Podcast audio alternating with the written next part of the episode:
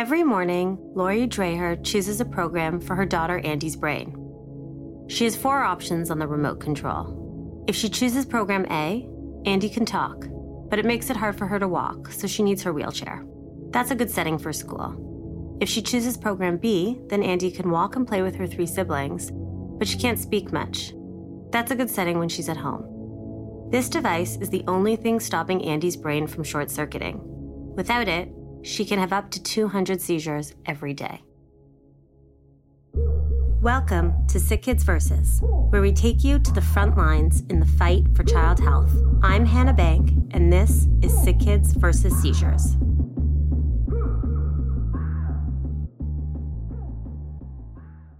Our story begins when Lori is pregnant with her fourth child. So, when we were 20 weeks pregnant, um, in one of the ultrasounds, they noticed a mass in her brain. Um, and that's kind of what started it all.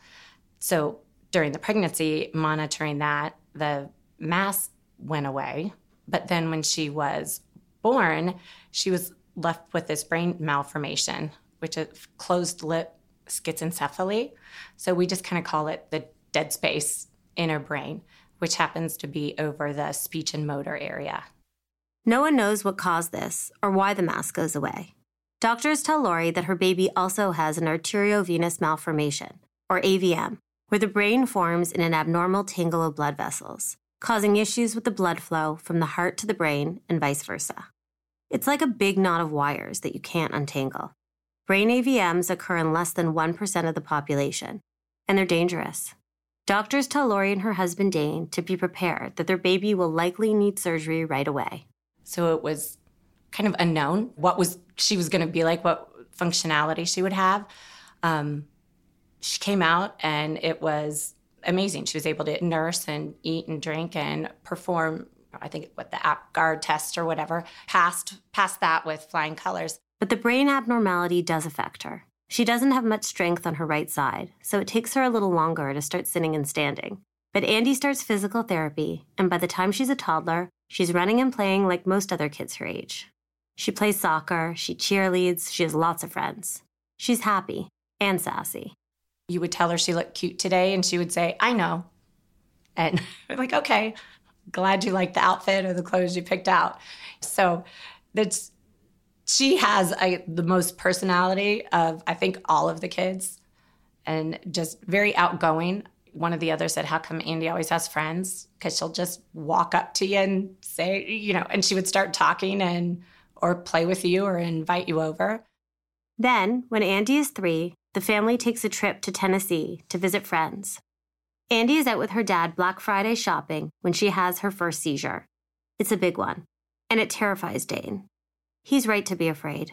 Andy starts having these big convulsive seizures every six months, the kind you see on TV, where her muscles stiffen, she loses consciousness, falls, and twitches and jerks uncontrollably.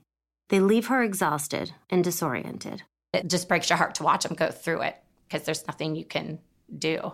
Andy is put on a bunch of medications to try and control the seizures. Each drug helps, but only for a little while, and the seizures start to change.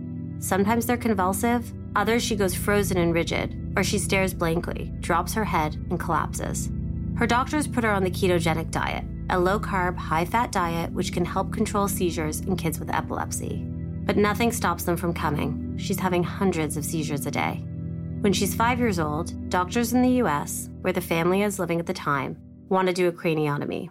So they decided, um, we decided to try brain surgery to remove the dead space because that's where they felt all the seizures were generating from, is that area. So they went in to try to do the surgery. They had to abort the procedure halfway through because of all the vascular malformations. They couldn't get to the area that they wanted to remove. So we had to close her back up. We kind of called, we had to put Humpty back together again. and then, so that option was out. And then we just had to regroup and try and find, you know, something else to do. Doctors insert a vagus nerve stimulator. The vagus nerve connects the brain to the rest of the body and sends electrical currents back and forth to the brain.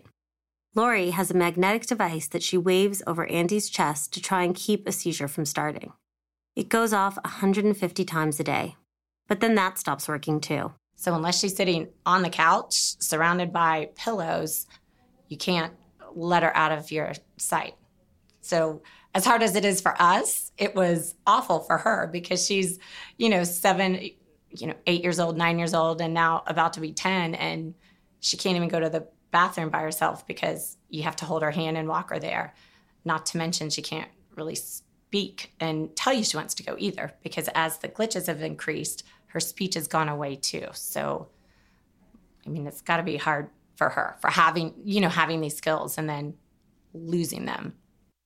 Lori's mom has a special name for Andy's seizures glitches. When Andy first starts having them, Lori explains it to her other kids using the movie Wreck It Ralph. In the movie, Princess Vanellope, a video game character, sometimes glitches, becoming a twitchy mess of blue tinge pixels. So when Andy's having a lot of seizures in a day, she's Princess Vanellope. Then, a few years ago, the family moves to Kitchener for Dane's work. Andy's seizures are relentless. They've lost the Andy that they know. But the family refuses to give up. They find a neurosurgeon at Sick Kids who might be able to help. His name is Dr. George Ibrahim. He's a new recruit doing world recognized research into childhood seizures, and he's the only shot they have. I'm George Ibrahim. I'm one of the pediatric neurosurgeons here at Sick Kids. In George's office, there's a corkboard of photographs sent to him by patients and their families. One is of a baby girl wearing a flower crown with the caption, Thank you for saving my life. Another is of a baby in a onesie with the words, Here today because of my neurosurgeon, printed across their chest. I ask him about the photos. Well, I think that's a very kind family that uh, that that gave me that picture to to remember them by.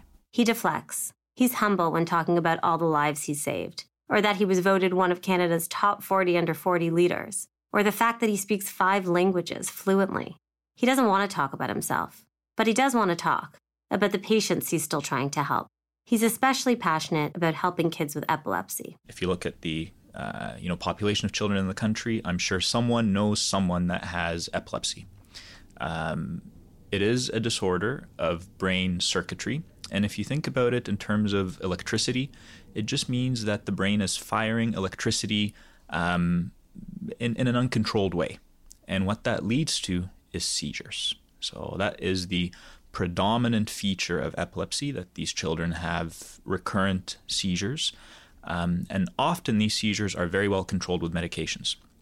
But in an important minority of children, no matter what you do, no matter how many medications you give, no matter what you um, change in terms of their diet, in terms of uh, you know various treatments that are available, you just can't control the epilepsy. That includes kids like Andy. But George has been researching a new type of treatment that might just change her life. I think you can consider the brain as this very complex organ that is essentially uh, a set of wires with electricity flowing through them.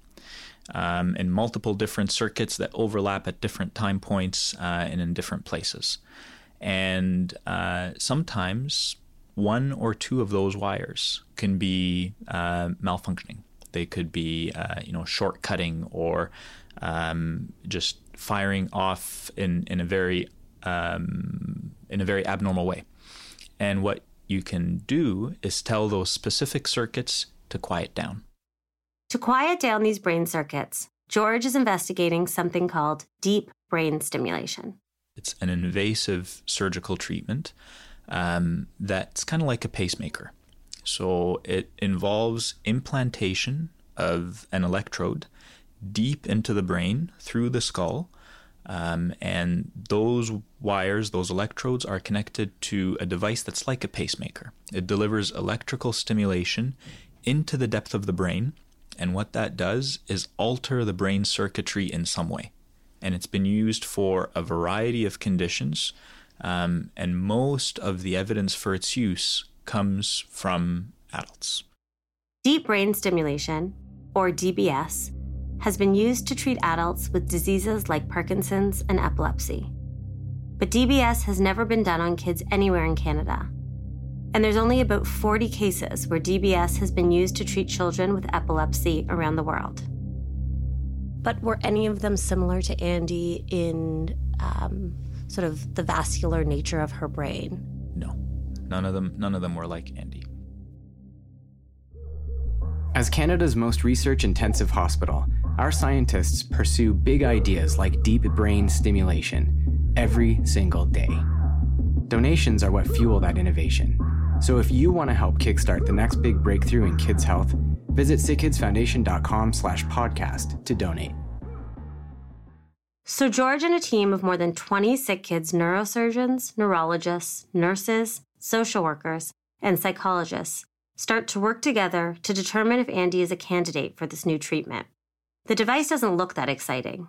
There's a small palm sized pulse generator that's implanted in the chest that's connected to a few strings of thin wires that are implanted into the brain. It comes with a remote control that looks like a walkie talkie. We were just thankful for somebody trying to do something. You know, I think that was the most important instead of just saying, you know, giving up and not doing anything else. George reaches out to the neurosurgery team at Toronto Western Hospital, just a few blocks away from sick kids. The team performs the most DBS procedures in the country, but they're all on adults. George's team works with them for weeks, planning the surgery, mapping Andy's brain to understand precisely where to put each electrode and the safest way to get it through the tangle of blood vessels and into the deepest part of her brain. But no matter how much you plan, there's always risks. There are a ton of unknowns. Will they nick something on the way in? Will it cause a bleed? And even if the surgery itself is successful, will the seizure stop? The surgery is a two step process. First, doctors implant the electrodes deep into Andy's brain. Then, they have to wait until her brain heals before they can turn it on. The day of the surgery arrives. It's October 1st, 2018. It's Andy's brother's birthday, so the family tries to celebrate in the waiting room during the eight hour surgery. And then when Andy came in, we used a frame based system. So it's a kind of like a coordinate grid system that helps us place the electrodes. Uh, and we're able to do this with millimeter accuracy, um, specifically in the target, which in this case is the thalamus, uh, a very deep structure in the brain that has very, very extensive connections throughout the entirety of the brain. Um, and then uh, we implanted the pacemaker in the chest, and Andy stayed in hospital for two to three days, and then she was able to go home. A month and a half later, Andy, her mom, and the neurosurgery team gather at Sick Kids, and they turn on the DBS. Some of the things that um, a child may experience as we're as we're turning on their device for the first time, they may see something like flashing lights. Um, they may get funny sensations in one of their limbs. That's Sarah Breitbart, a nurse practitioner in neurosurgery and part of the team who works with Andy. They may have, um, you know, in rare occasions, they can have uh, an emotional response uh, of fear or joy. Um, so, really, it could be almost anything. With Andy, nothing really happens, which is a good thing. Now that they have the electrodes in the right place, the doctors have to start fine tuning it. This can take a long time. And in Andy's case, more than a year later, they're still working on it. You can think of it almost like medication. You know, there's a certain dosage of medication that you take, and sometimes you're underdosed or you're overdosed. You have to adjust the dose of medication that you give. Electricity is the same way. Electricity is medication delivered directly into specific brain circuits. And sometimes that electricity is too much, sometimes that electricity is too little.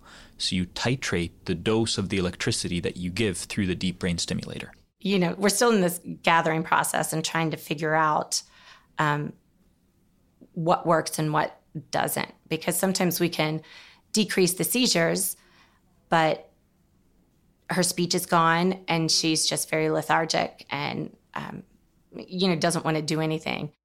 Every day is different, depending on the settings on Andy's DBS. But Andy can have a day where she has few to no seizures. It's a step in the right direction. Ideally, everybody's goal is it's going to we're going to find the right balance of keeping the seizures under control and still letting her talk and run and you know be engaged in school and do the things that she normally did.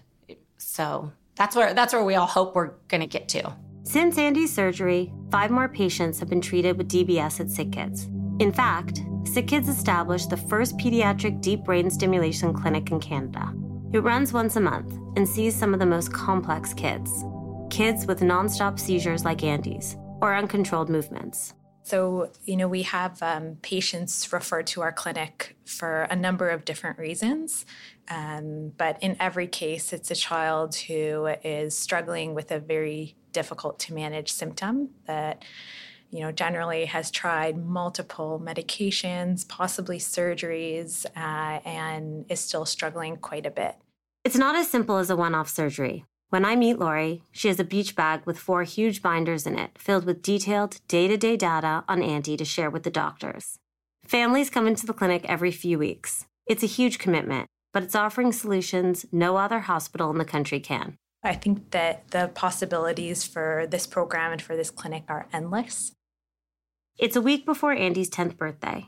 She's had the DBS for almost a year now. She's having a good day, with almost no glitches. So her family throws her an impromptu party. They take her to an indoor play park.